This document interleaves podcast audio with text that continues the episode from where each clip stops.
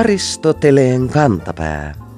Ohjelma niille, joilla on äidinkielellä puhumisen lahja kuin vettä vaan. Muotiilmauksissa viitataan joskus vaatemuoteihin. Melko tuore tapaus on kuulijamme nimimerkin Ei mikään sössö meille lähettämä sitaatti helmikuisen Tivilehden otsikosta. Juttu käsitteli sitä, miten venäläinen matkapuhelinoperaattori harkitsee kännykkä- ja ohjelmistoyhtiö Jollan hankkimista. Jutun otsikko uumoili seuraavasti. Viikon sitaatti.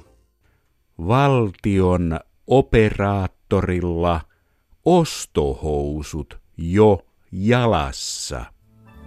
Eli tosissaan ollaan liikkeellä. Hilpeä ilmaus ostohousut jalassa on vilahdellut viime vuosina tasaiseen tahtiin eri tiedotusvälineissä ja ihmisten puheissa. Se ei kuitenkaan ole vielä ehtinyt edes urbaanin sanakirjaan, joten kysytään sanonnasta kotimaisten kielten keskuksesta kotuksesta. Leena Joki kielitoimiston sanakirjan toimituksesta vastaa, että sana ja sen alkuperä on heillekin uusi. Voisiko olla, että näin hauska kuvailmaus olisi hiljattain syntynyt spontaanisti Suomen heimon suussa? Pian Leena Joki kuitenkin palaa asiaan ja kertoo. Englanniksi löytyy ilmaus to get one's shopping pants on tai to wear one's shopping pants. Se näyttää liittyvän kehotuksiin rientää erilaisiin alennusmyynteihin. Järin yleinen ei englanninkielinenkään ilmaus ainakaan vielä ole. Nähtäväksi jää, tuleeko ostohousuista kuuminta muotia Suomessa vai jäävätkö ne lapsen kenkiin.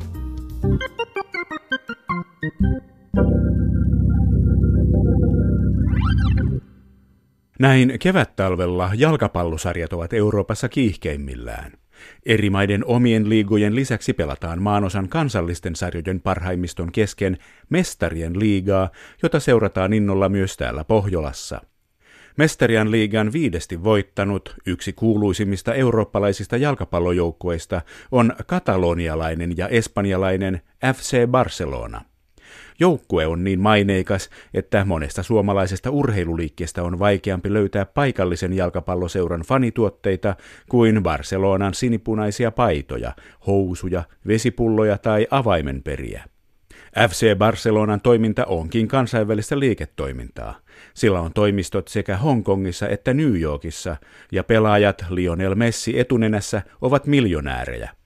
Mutta niinpä joukkueen perustajakin oli sveitsiläinen liikemies Hans Gamper. Vuonna 1899 hän julkaisi barcelonalaisessa urheilulehdessä ilmoituksen, jonka mukaan hän aikoo perustaa kaupunkiin jalkapallojoukkueen.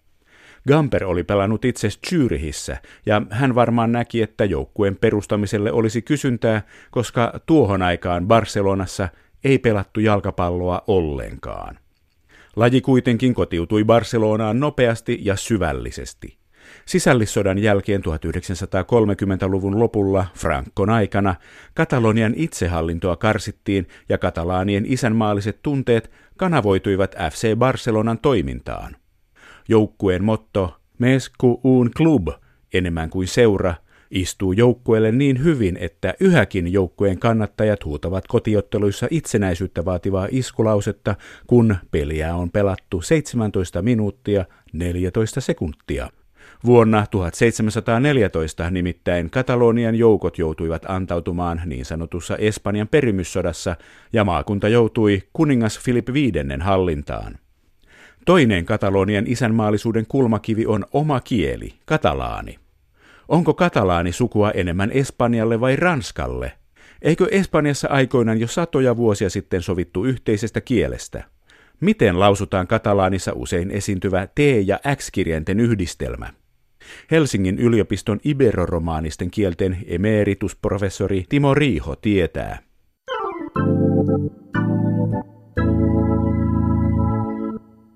Katalonialaiset ovat olleet viime vuosina otsikoissa itsenäistymishankkeidensa vuoksi. Miltä hanke näyttää noin niin kuin kielelliseltä kannalta? Onko katalaani oma itsenäinen kielensä? Helsingin yliopiston iberoromaanisten kielten emeritusprofessori Timo Riiho. Kyllä se ilman muuta on oma kielensä siinä, kun Espanja, Portugali, Ranska, Italia, Romania ja muutkin romansiset kielet, se on siis puhutusta latinasta syntynyt kieli juuri sillä alueella, jolla sitä nyt puhutaan, tai niillä alueilla – ettei siitä ole mitään epäselvyyttä sen asemasta omana kielenään.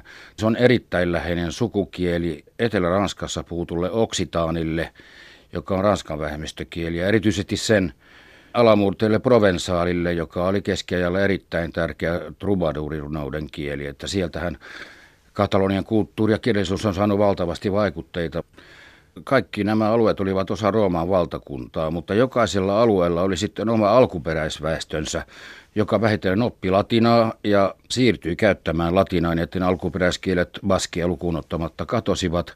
Ja näistä alkuperäiskielistä siirtyi tietysti kaksikielisessä välivaiheessa niin tiettyjä piirteitä siihen latinaan, jota näillä alueilla sitten opittiin puhumaan. Eli kyllähän ne ovat siis kaikki uuslatinalaisia, puhuttuun latinaan perustuvia kieliä, sukulaiskieliä. Kun me nyt katsomme karttaa, niin sitä voisi ajatella, että Katalaanissa on vaikutteita Espanjasta ja Ranskasta, mutta se meneekin niin, että niissä kaikissa kolmessa on vaikutteita latinasta. No ne ovat syntyneet puutusta latinasta.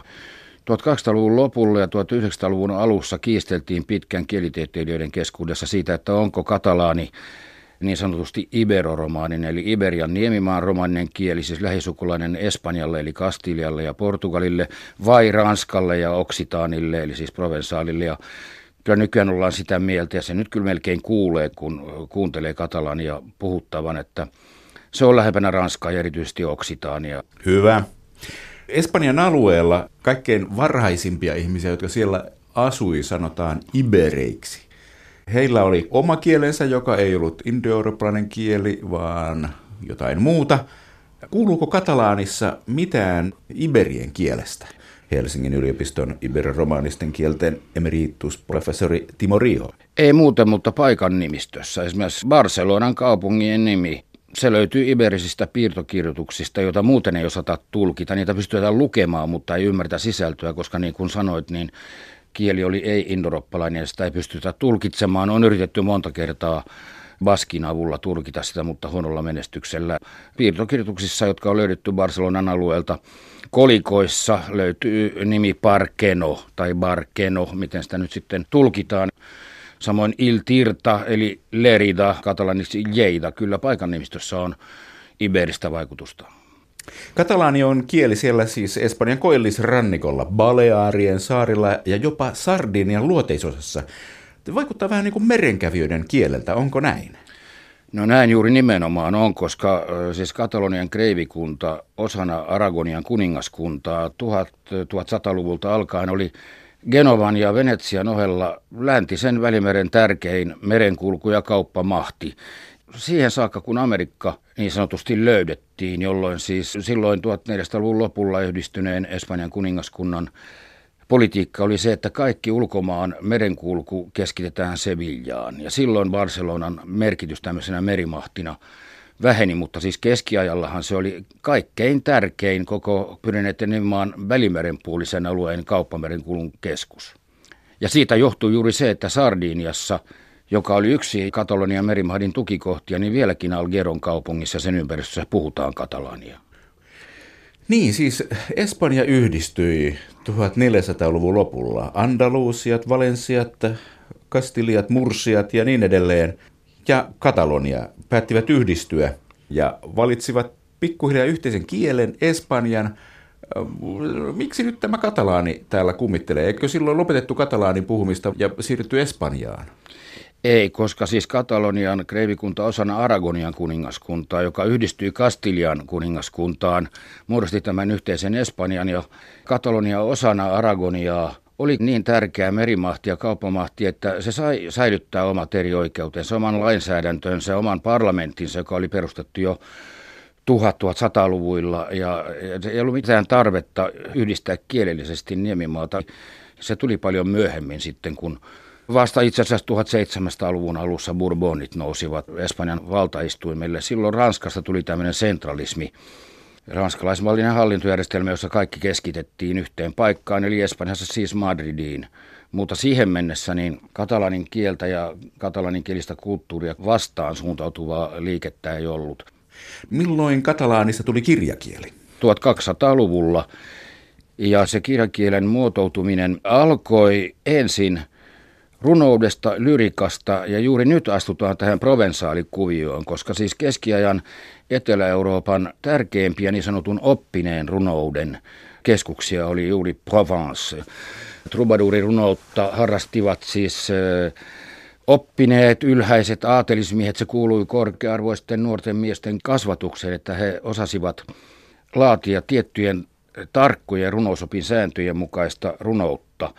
Ja aluksi Kataloniassakin tätä tehtiin provensaalin kielellä, mutta 1200-luvun kuluessa siirryttiin sitten tekemään näiden samantapaisten sääntöjen mukaan myös katalaaninkielistä lyriikkaa. Siis tunnetaan noin 200 eri trubaduuria nimeltä. Tosiaan näitä aivan muutamia pieniä fragmentteja on säilynyt muistakin teksteistä. Kai vanhimpana katalaninkielisenä tekstipätkänä pidetään niin sanottuja Organjan saarnoja. Se on tämä kylväjä vertaus raamatusta, joka on säilynyt siis pergamenttiin. Ja sitten samoin länsigoottilainen lainsäädäntö Forum Judicum, katalaniksi Libre Judge, joka oli siis hyvin pitkään voimassa Kataloniassa, niin siitä on säilynyt pieni katkelma. Mutta sitten toisaalta proosakirjallisuus, se alkoi myös 1200-luvulla. Toisaalta kronikoina Bernat de Sclotin Katalonian ja Aragonian historiaa koskeva kronikka kirjoittiin 1200-luvulla.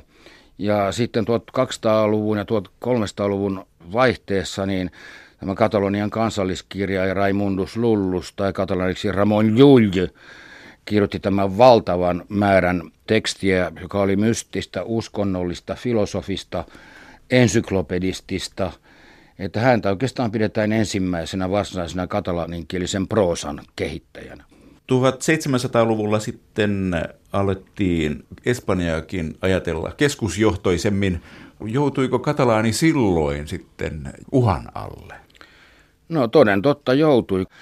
Siitä oli paljon hyvääkin, siis perustettiin kieliakatemia Madridin Espanjan akatemia, joka on vieläkin voimissaan, mutta siitä seurasi sitten Katalonian kohdalla se, että kaikki hallinnolliset ja kielelliset eri oikeudet, oma autonomia, siihen liittyvät instituutiot, katalanin kielen käyttö lainsäädännössä, hallinnossa, kaikki kiellettiin noin vuonna 1713-14 asetuksella, joka kulkee surullisella nimellä, jonka kaikki Kataloniassa tuntevat Decret la Nova Planta tai Nueva Planta espanjaksi. Sillä yksinkertaisesti lakkautettiin tämä siinä vaiheessa noin 700-600 vuotta vanha Katalonian autonomia. Mutta koska katalaani yhä on elossa, niin tämä määräys ei ollut kovin tehokas. No eihän ihmisten koteihin voi mennä kieltämään heitä puhumasta katalaania. Sehän säilyy tietenkin kansan puhekielenä ja siis tälläkin hetkellä Kataloniassa on se onnellinen tilanne, että päinvastoin kuin Baskimaassa, niin kansan enemmistö on katalaanin kielistä. Että se ei ole siis omalla maantieteellisellä alueilla vähemmistökieli, vaikka se nyt hallinnon kielenä poistettiin. Kyllä ne ihmiset sen puhumista jatkoivat. 1800-luvullahan oli tämä kansallisromanttinen liike, jota Katalonissa kutsutaan nimellä Renaissance – eli siis renessanssi.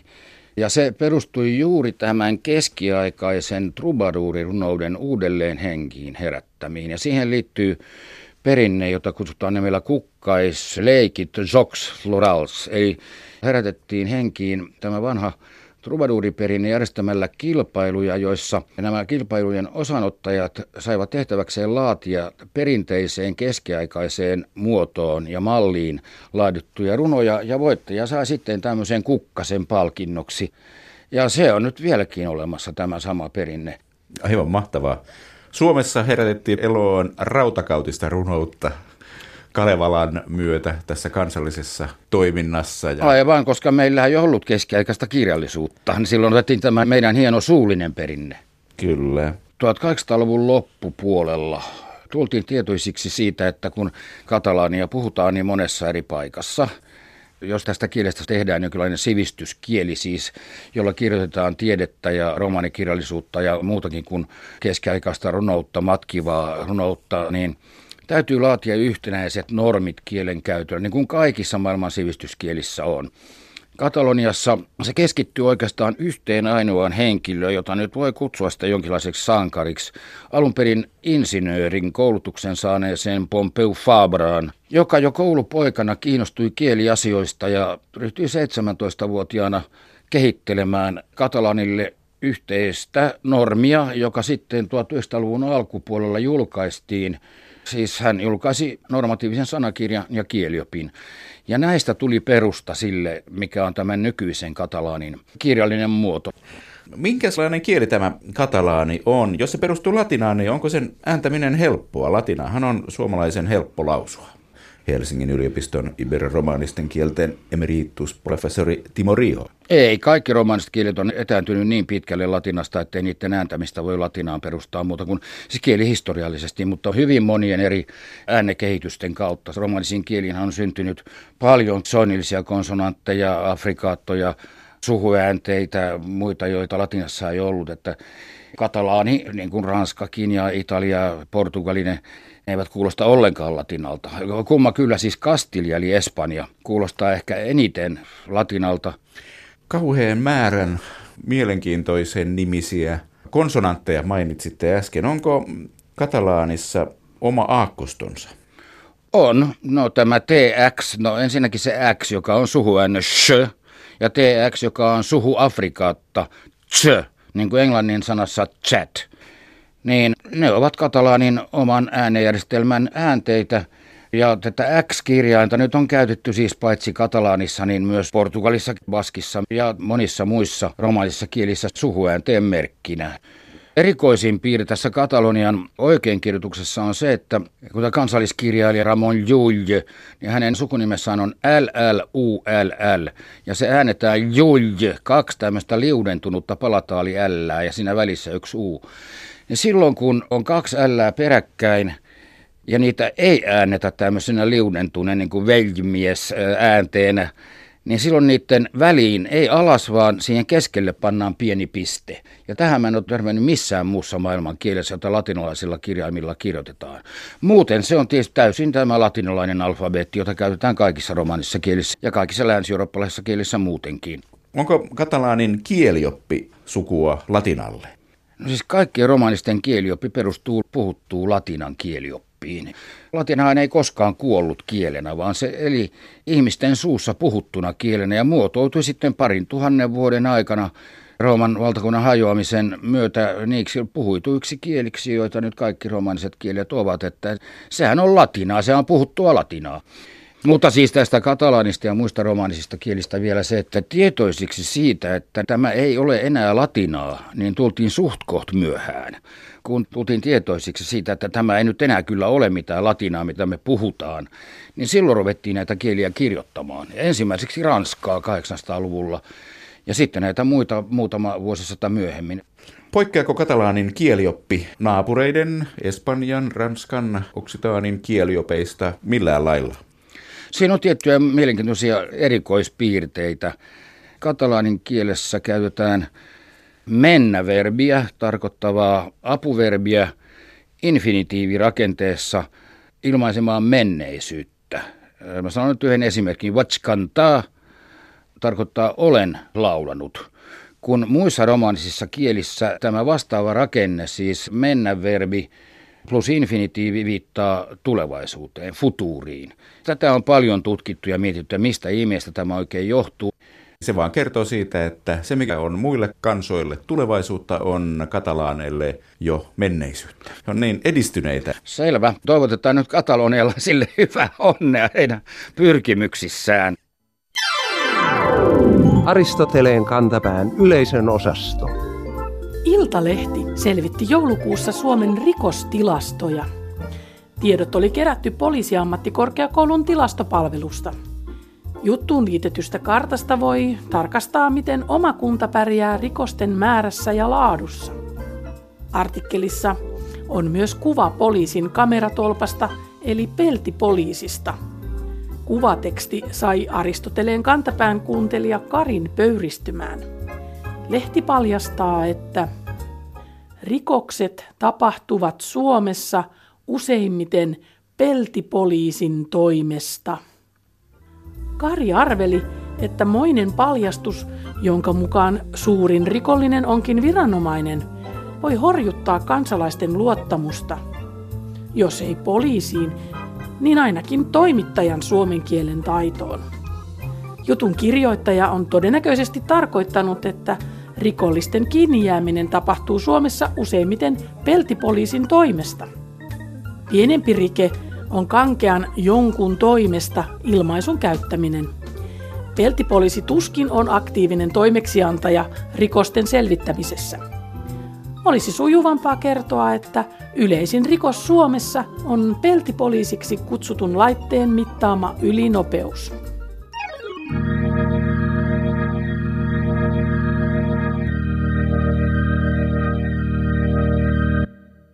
Elämä on joskus vaikeaa ja vaikeammaksi menee. Tämä pätee myös talouselämään ja silloin haasteeksi nousee se, miten tuo kehitys ilmaistaan. Kuulijamme Veikko N. löysi joulukuussa kauppalehdestä yhden yrityksen asian sanomiseksi. Jutussa käsiteltiin virtuaalivaluutta bitcoinin tuottamisesta aiheutuvaa sähkönkulutusta. Kauppalehti kertoi, että uusia bitcoineja syntyy louhimalla, eli Viikon fraasirikos. jatkuvasti vaikenevia matemaattisia laskutoimituksia ratkomalla. Veikko N. jäi miettimään ilmausta vaikeneva laskutoimitus. Luulisi, että vaikenemalla kone ratkaisisi vaikeutuvia tehtäviä nopeammin. Aristoteleen kantapään valuuttafraasien bittihirmu on samaa mieltä Veikon kanssa. Sana vaikeneva on johdos teon sanasta vaieta, eli pitää turpaverkkinsä rullaosastolla. Jos laskutoimituksesta taas tulee koko ajan vaikeampi, se vaikeutuu. Julistammekin kirjoittajan syylliseksi hassujen höperehtimiseen lukijoiden silmien edessä ja määräämme hänet opintomatkalle Kittilään suurikuusikon kaivokselle. Ottakoon hän siellä selvää, onko kultaa vaikeneminen vai vaikeutuminen.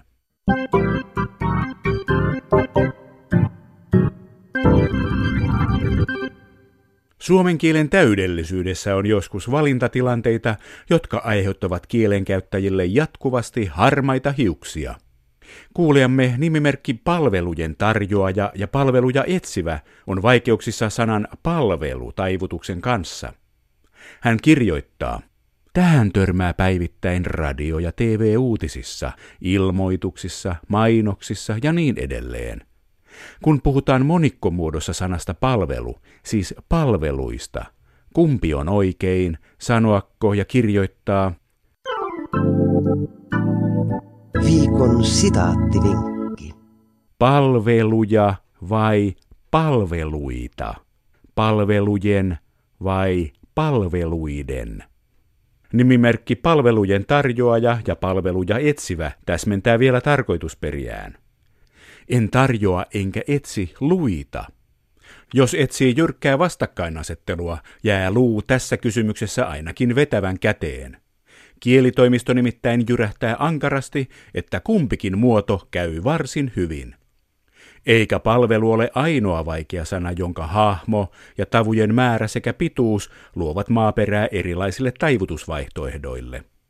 Monissa tapauksissa taivutuksista ei kannata tehdä numeroita tai numeroja, koska tavallisesti kumpikin taivutusmuoto käy.